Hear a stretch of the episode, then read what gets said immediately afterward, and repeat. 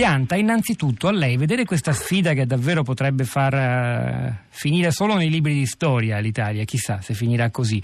Eh, cosa, cosa, ci racconta? Che, che all'economista diciamo, che guarda alla globalizzazione con uno spunto critico, le compagnie low cost cosa raccontano? Ma il problema non, non, è soltanto la questione del low cost. no, gli altri che... li abbiamo già sviscerati, sì, però sì, questo sì, in particolare è molto interessante. Eh, è chiaro che in un contesto di eh, profondo cambiamento tecnologico, globalizzazione dei mercati, delle tecnologie, concentrazione eh, su nicchie eh, differenziate di molte attività su, che sono però capaci di giocare su scala globale. E il, il, vecchio modello di imprese prevalentemente nazionali è entrato in crisi eh, in un contesto in cui i, mh, i vanta- le strategie nuove che emergono da, da, attori nuovi, le low cost nel, nell'aeronautica, nell'aviazione, ma in realtà ci sono molti simili, eh, pensiamo al capitalismo delle piattaforme piattaforme, alle grandi eh, imprese che controllano la rete, eh, da, da, Google, Amazon, eccetera.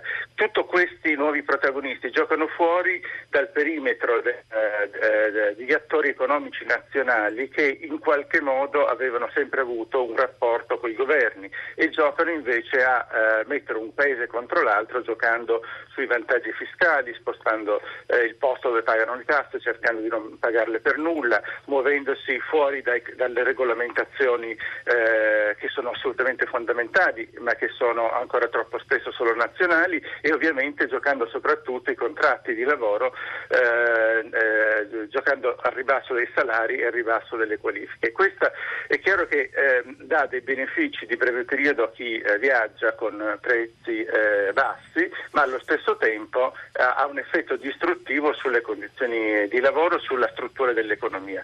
Da questo punto di vista lasciar fare al mercato che ha aperto ehm, questi spazi è stato eh, l'agenda della politica negli ultimi trent'anni, sono le politiche neoliberiste dei governi sia di centrodestra che di centrosinistra che hanno aperto le porte a questo processo di, regolamenta- di deregolamentazione e di eh, sconvolgimento degli assetti. L'ultima, il fenomeno più recente è quello di Uber nelle città eh, o di Airbnb. Ecco, questo tipo di, di, di risultato non è il risultato delle virtù del mercato, ma è il risultato della politica che lascia, decide di prendere la strada di lasciar fare alle dinamiche peggiori del mercato. Ma nel caso specifico che cosa si sarebbe potuto fare? Di fronte a una Ryanair che, come dicevamo prima, ce lo spiegava Giudicini, occupa da sola un terzo della quota di mercato del traffico aereo in Italia e in generale le, le, le, le low cost messe insieme surclassano all'Italia come concorrente ed hanno un costo del lavoro bassissimo. Che cosa si pot- sarebbe potuto fare? Bassissimo rispetto agli standard dall'Italia, certo non in assoluto. È chiaro che all'Italia avrebbe dovuto entrare da subito con una strategia di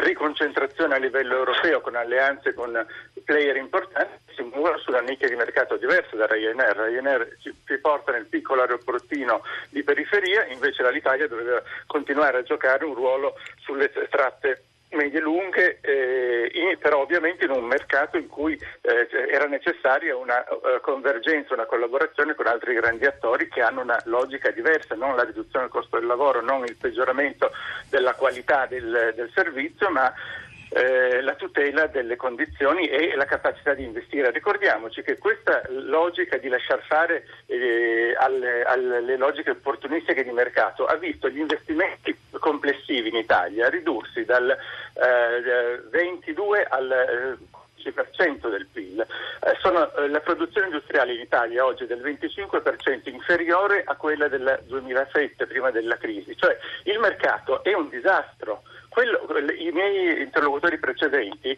secondo me, sbagliano completamente nel dire che la colpa della vicenda dell'Italia è la politica mentre i privati vanno bene. La logica non è politica contro mercato. La logica è politiche neoliberiste e logiche investimento speculativo e incapacità manageriale, che è la storia che caratterizza l'Italia di questi vent'anni, contro una ridefinizione dello spazio di attività economiche di grande rilievo di grande importanza. Pensiamo poi al settore, cioè l'aeronautica, un settore ad alto tecnologia deve essere visto non come un, servizio come quello dei tassi e la domanda rispetto alla, alla produzione di aerei ha un indotto enorme, ha alte qualificazioni, è molto importante per, non soltanto per l'occupazione ma per l'insieme di conoscenze che c'è in un paese. Non possiamo pensare di perdere quel pezzo di attività produttive dopo che l'Italia ha già perso la farmaceutica, l'elettronica. E questo è, questa è una riflessione molto, molto importante.